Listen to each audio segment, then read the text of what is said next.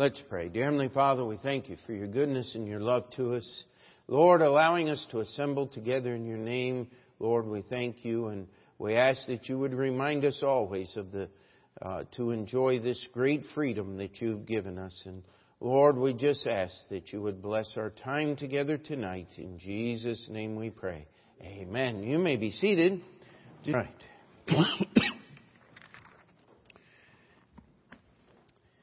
and going over just some of the figures as we are getting ready for the new year to begin. And I'll tell you, we have a lot to be thankful for. I was able to send Brother Randolph uh, a text this week, and uh, our missions giving is had the largest increase since our missions conference that that I know about in the history of our church. And I think I know the history of our church pretty well. Uh, and so uh, this is exciting. And uh, we have a surplus in our missions fund. Normally, uh, for the home missions conference, I'm having to come. Can we borrow from this fund and and that fund? And and uh, it is usually very very tight to come up with the uh, the the money for the home missions conference at Heartland. And uh, just keep giving the way you are, and uh, we'll be able to just take it right out of the account and go. And uh, uh, so we've paid all of our uh, obligations for the month of December already. And uh, right now we have about $4,500 in our missions fund. And so that's something to praise the Lord about. And uh, that's uh, uh, what, the, and the more you give, the more we're going to do. Amen. And so uh, just want to praise the Lord for that. Uh, the Lord's brought us through some trying times this year, and we've paid off that loan. And I'll tell you, uh, I was just thinking about our theme verses about being rooted and grounded in Him and uh, put together as lively stones, a holy priesthood to offer up spiritual sacrifices, and you know, and uh, we are reaching out and helping Community Baptist Church and Union Baptist Church and Morris Park. And uh, I'll tell you what, I think we're seeing the Lord do some of those things in our church. And that's something to be thankful for. And you know who we need to be thankful for? You know, I, I was thinking, boy, I'd, I'd like to just get up and say thank, thank you to the people of our church, but that's really not who deserves the thankfulness, is it? It's the Lord working in the people of our church. You know, I finally figured out that's what I hate about that song, uh, that missionary song, uh, Thank You for Giving to the Lord, because it's taking things that belong to God and attributing it to people. Now, that's not what we want to do around here. Amen? Because if we start getting our eyes on ourselves, God's going to stop working. But if we'll keep our eyes on the Lord Jesus Christ, we will see Him work. And tonight, I'd like us just to look at a few things that will keep us from fainting. I don't know if you've ever fainted before.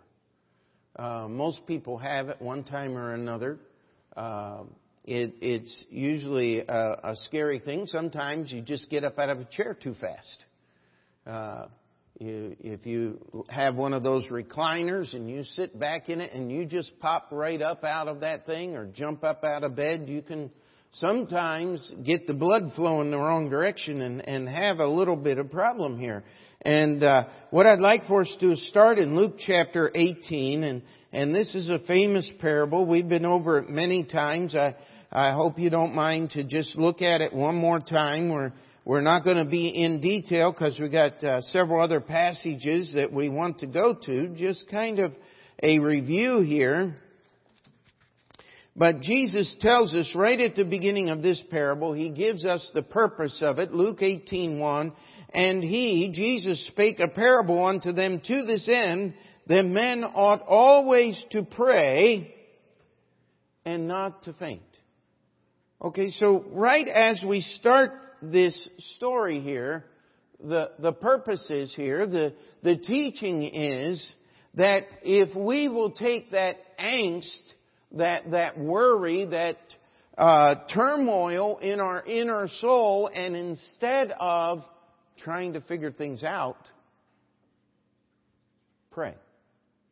You know, one of the things about prayer is that is there anything that we can biblically pray for to God that God cannot answer? I mean, is there anything that God cannot do except violate the principles and the truths of this book called the Bible? God's not going to do that. So don't pray for God to strike your enemies dead and all those kind. God's not going to do that. Uh, that was one of the problems that the Jewish people had with their fasting and praying. They were fasting and praying that, that God would hurt people. And, and God said, I'm not answering those kinds of prayers. But it says here, to the end that we ought always to pray and not to faint. Now here is the point. With prayer, as long as I can biblically, honestly pray for something, what have I not let go of? Hope. Amen? I can believe that God can do anything. That God will work. And so, he gives the story of the unjust judge, and we know that uh, this is just a made up story that this man, he didn't care about God, he didn't care about anybody but himself, and the widow woman says, avenge me, and she comes up the next day and the next day, and finally he says, I, I'm gonna do what she says, because it would really look bad for a judge to beat up on an old widow lady. So I'm gonna take care of her. And the thought that has always come to mind is how often do we treat God like the unjust judge and saying, I pray and I pray and I pray and God, you don't answer my prayers. You know something? And, and by the way, I'm not going to give you that one. God always answers every prayer. Yes, no, or maybe. No. That's second grade love letters, right? Do you remember those? Do you like me? I like you. Circle one. Yes, no, maybe. Uh, and that's not, uh, God answers prayer. But He always answers it according to His will. Amen?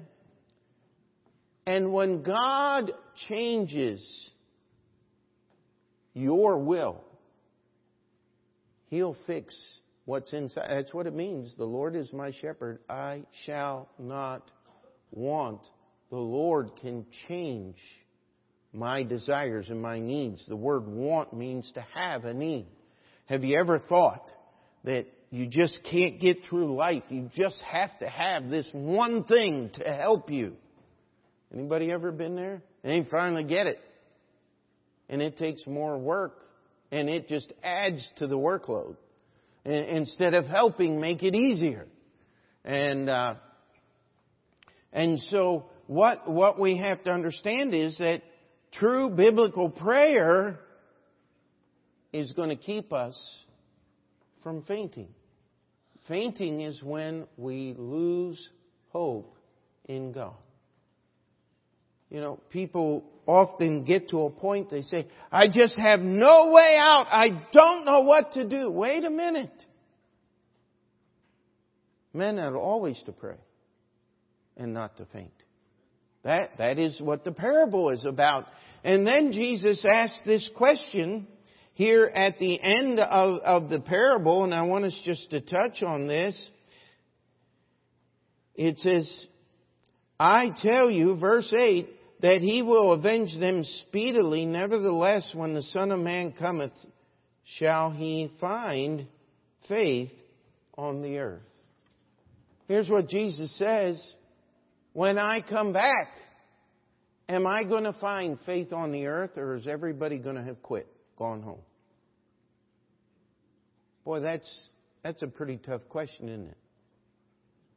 But you know, in this world of eclectic theology, meaning you get to pick and choose what God you want to believe in, and you can add the toppings and the colors, and and, and you, it's a designer God. I mean, He just fits you to a T. No. If I will pray always and not faint, you know who the designer is? God is. You know who's being designed? Me. I can always trust God and His Word. I never have to throw my hands up and say, I, I, I can't figure this out. I don't know what to do. Uh, I, I'm, hey, I'll tell you what to do. Pray. Prayer doesn't change God. Aren't you glad God doesn't need our prayers to motivate Him to do things? But what prayer does is it changes us so God can do what He wanted to do in the first place. You have to understand God always wants what is best. Now let's go to 1 Corinthians chapter 4 and we are just going to skim through this entire chapter here. 2 Corinthians chapter 4, I'm sorry. I have to talk to my typist here. 2 Corinthians chapter 4, that's me by the way.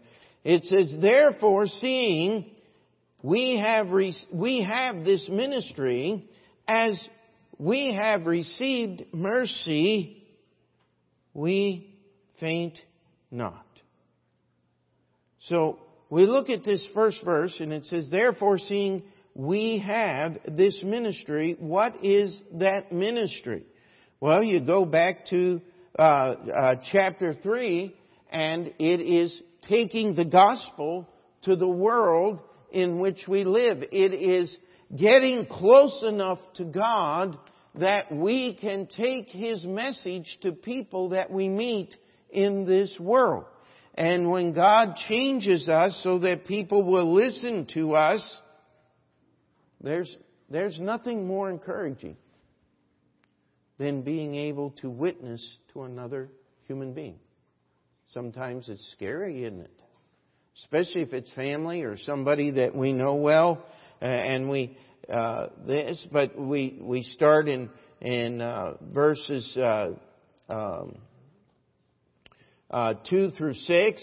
It says, But have renounced the hidden things of dishonesty, not walking in craftiness, nor handling the word of God deceitfully, but by manifestation of the, th- of the truth, commending ourselves to every man's conscience in the sight of God.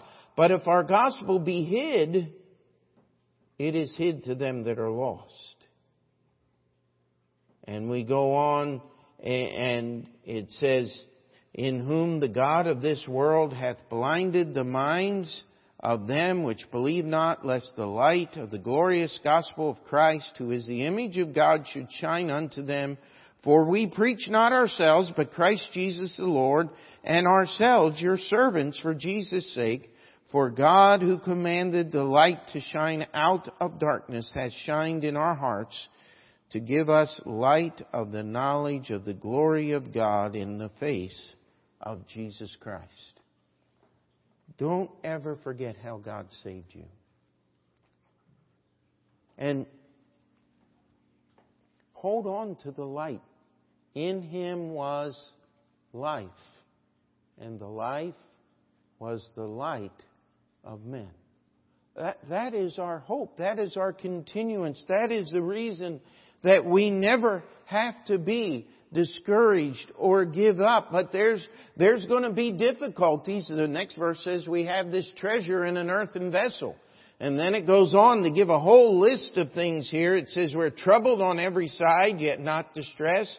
We are perplexed, but not in despair, persecuted, but not forsaken, cast down, but not destroyed always bearing about in the body the dying of the Lord Jesus, that the life also of Jesus might be manifest in our body.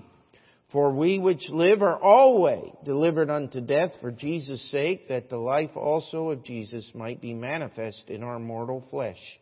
So then death worketh in us, but life in you. Here's what Paul was saying.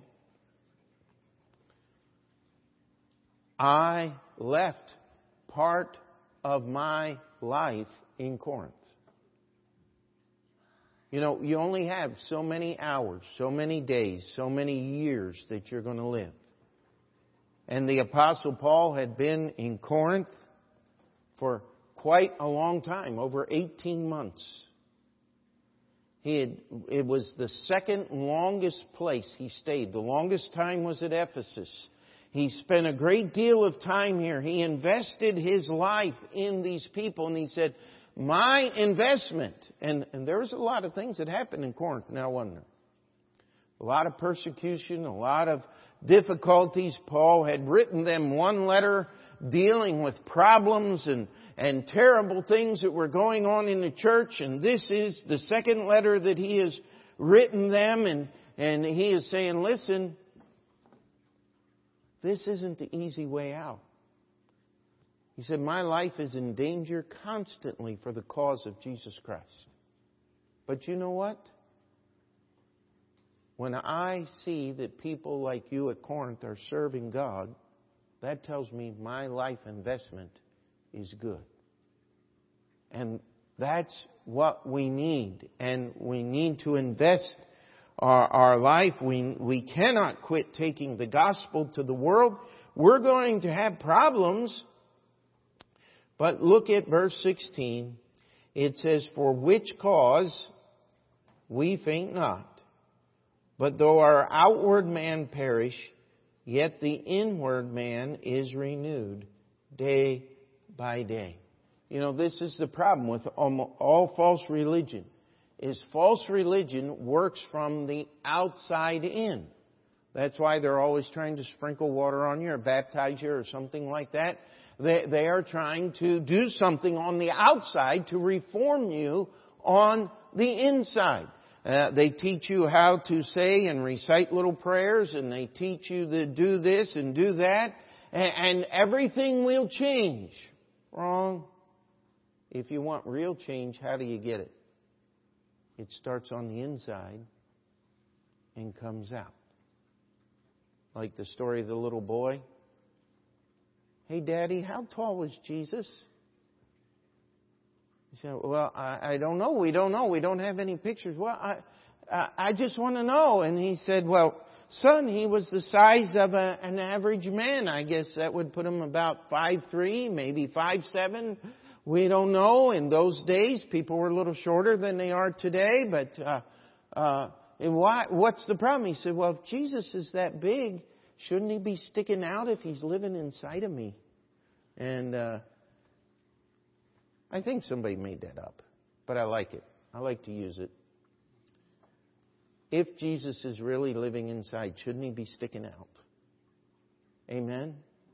And, that's what this verse, it's talking about being renewed in the inward man, letting God change us on the inside if you want to keep going.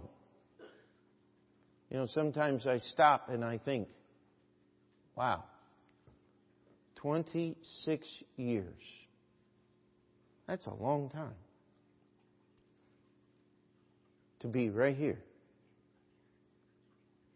But when we talk about heaven, that's a really short time. And we just need to keep going. You know, most churches, when they reach the age our church is right now, they plateau, they just stop, and they start on a backward decline. Uh, I don't want that for this church. Do you? You know how we're going to do that? We've got to keep being renewed in the inward man. Individually and together as a church, we've got to keep our focus it says, for our light affliction, you know, that's what the problem is. We think what we're going through is not light. But, hey, listen, for our light affliction, which is but for a moment, worketh for us a far more exceeding and eternal weight of glory, While we look not at the things which are seen, but at the things which are not seen, for the things which are seen are temporal, but the things which are not seen are eternal. We've got to keep our eyes on the eternal. Number one, we got to keep praying. Number two, we got to be renewed in the inward man. We've got to keep our eyes not on the physical, but on the eternal. And if you would, just go a few pages to the book of Galatians, if you would, in one of the most famous passages in the Bible. We quote this. Uh, we have it put to music, and let us not be weary in well doing, for in due season we shall reap if we faint not. And uh, let's just get a little context here in in, in this passage here. For uh, we start in verse one that if a man be overtaken in a fault, if, someone is struggling in their spiritual life, that someone who is spiritual is to come alongside and, restore them and pick them up in a spirit of meekness. We are to bear one another's burdens. We're to help one another, but wait a minute. What's it say in verse 4? But every, but let every man prove his own work. Then shall he have rejoicing in himself alone and not in another. Every time I read that verse, I, I think of a little child learning to walk. You know what? They'll take a step or two and boom, they'll fall down. Sometimes it's backwards on the place God meant for them to fall down on, and sometimes it's forward, and, then they're going to be crying and and uh, because uh, they banged their nose or their head or something like that. But they keep getting up and they keep going and there comes a time where it's like, no, I'm going to do it on my own. Boom. You know what? How many of you have ever been there spiritually? Hey, we all have. But here's the thing. Every one of us has to stand on our own two feet before God. We call this the priesthood of the believer. It's one of the most sacred doctrines we hold as Baptist people, as Bible believing people. It separates us. I want you to pray. I'm trying to teach uh, the church out there, a community. They'd had a, a Bible church preacher in all summer long because he was retired and in the area. And, and he just started lowering the level and lowering the level and brought some confusion in people's mind about doctrine and, and trying to rebuild this in the church and help them understand that, listen, Bible doctrine is important. The priesthood of the believer is one of, is one of the greatest uh, uh, contributions that Baptist people have made to society as a whole. Our freedoms are based on this doctrine. But you know what? It's easy to just let other people carry you along. And that's the context. Because then we get to verse 6, it says, Let him that is taught in the word communicate unto him that teacheth in all good things. One of the reasons I preach and teach, and we have men like Brother Randolph come in to teach and preach on missions, is because we want something to happen. We want people to do things. We want to change in the way we walk during the week. And then it says, Be not deceived. God is not mocked, for whatsoever a man soweth, that shall he also reap.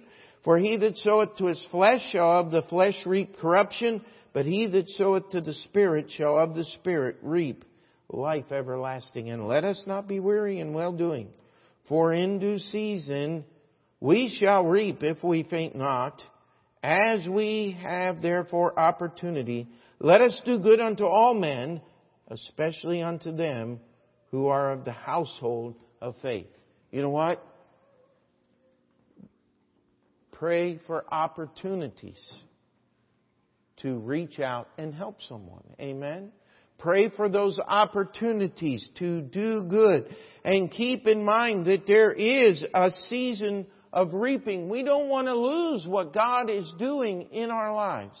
As a pastor, one of the saddest things I have to witness is, people struggling in their lives and they'll get to a point to where if they'll only do right one more time, things will really change. And they don't. And then they'll get back up to that same point and fall back. Let me tell you something. You keep your eyes on what the season of reaping, that's what heaven's about. We're, we're not reaping the harvest while we're here on this earth. We're, we're, we're going to see some, sometimes God will let us see a little bit of what happens and, and the good things in life, but most of the time we've, we've got to put that off until we get to eternity. Let us take advantage of every opportunity. In fact, even the world knows this.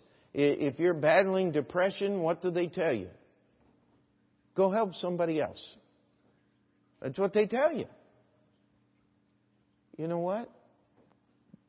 Even the psychologists aren't wrong about everything, right? But what we need to understand is that if we'll take advantage of those opportunities God puts before us to do the good, we're going to reap in due season if we faint not. Let's turn to just one more passage here, and that's the book of Hebrews, Hebrews chapter 12.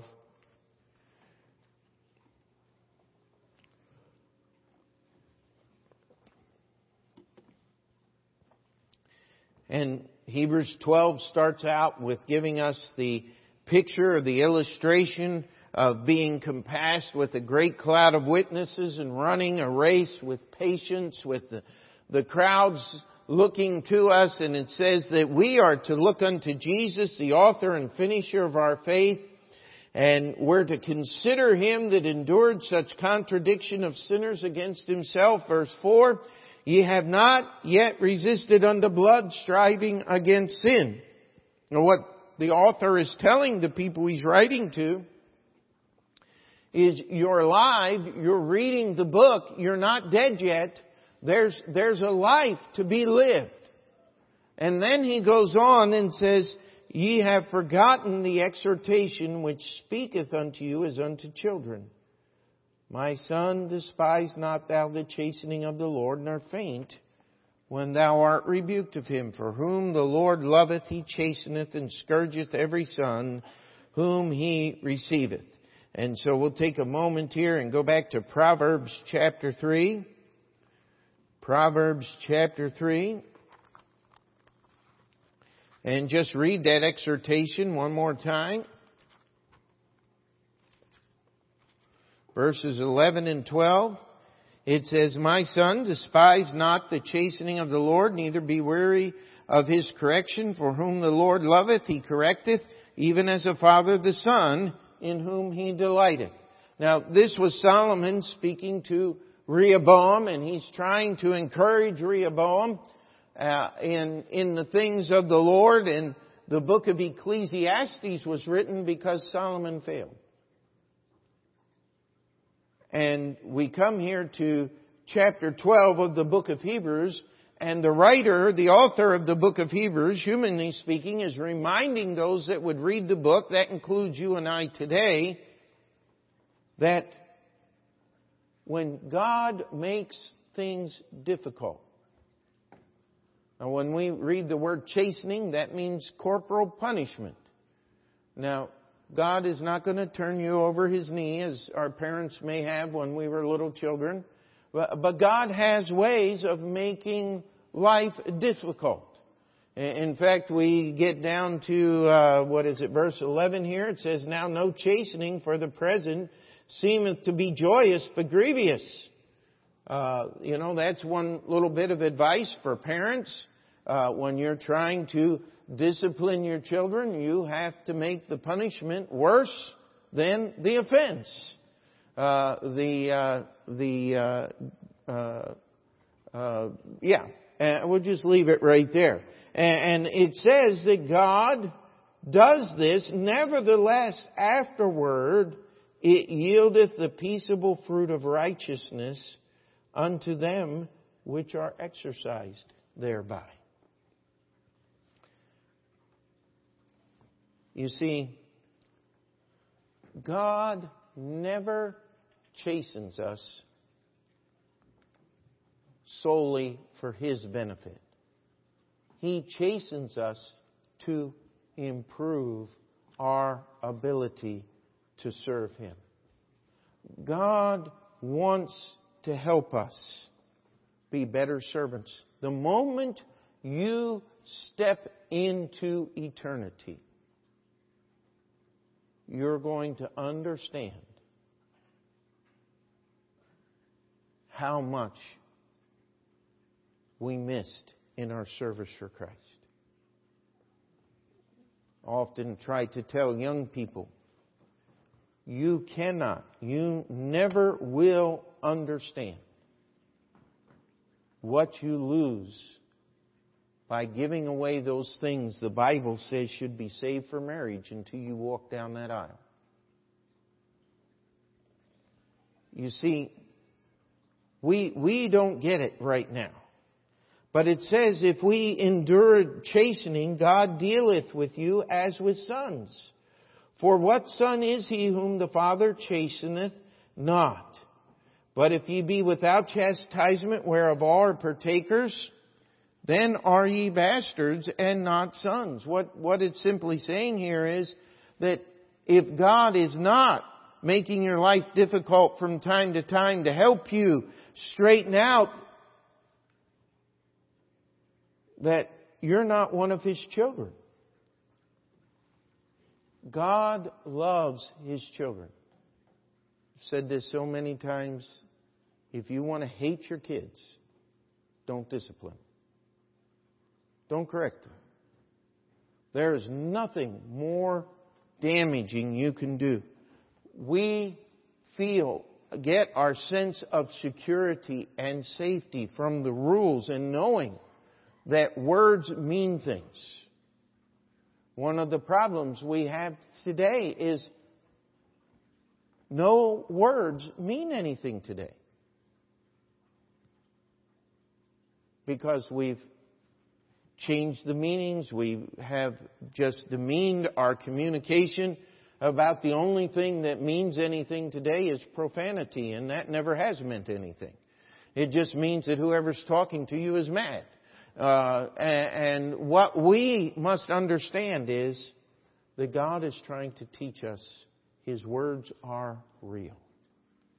He is going to chasten us not just because He's tired of putting up with us, but because He wants to make us worthy servants of Almighty God. You know, isn't that the goal? We, we come down here and finish verse, um, uh, verse 10. For they verily for a few days chastened us after their own pleasure, but he for our profit that we might be partakers of his holiness. Have you thought about that? It says that God wants us to be partakers of his holiness. What is the great attribute of God? Is it not his holiness? Peter put it that we might be partakers of the divine nature, having escaped the corruption that is in the world through lust. You see, if we want to keep going, number one, pray. Amen?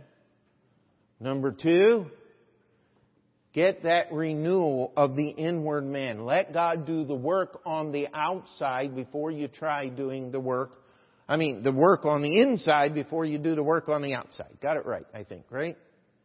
Is that correct? Okay, good.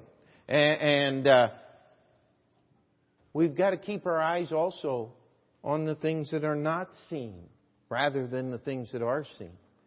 And realizing, number three, that there is a season of reaping. And if we do not faint, we will reap in due season. Lastly, when God turns up the heat, when He makes life difficult, and, and He will. I mean, there there going, there just will come times in your Christian life where it's just like reading the Bible is just words. Uh, praying prayers is just saying your prayers. It, it just feels like nothing is happening. You know what God's doing? He's trying to get you to the next level. He's trying to make you put forth the effort that is necessary. Because He wants you to be a partaker of His holiness. Amen? He wants you to be prepared for heaven. Don't forget the exhortation.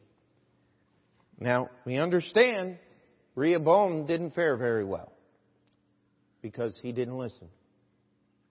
But we don't have to follow Rehoboam's example. Amen? And what we need to do is keep serving God. Because guess what? He's coming back soon.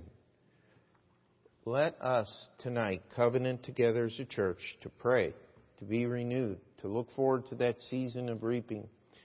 And remember that God is trying to build us, not just use us.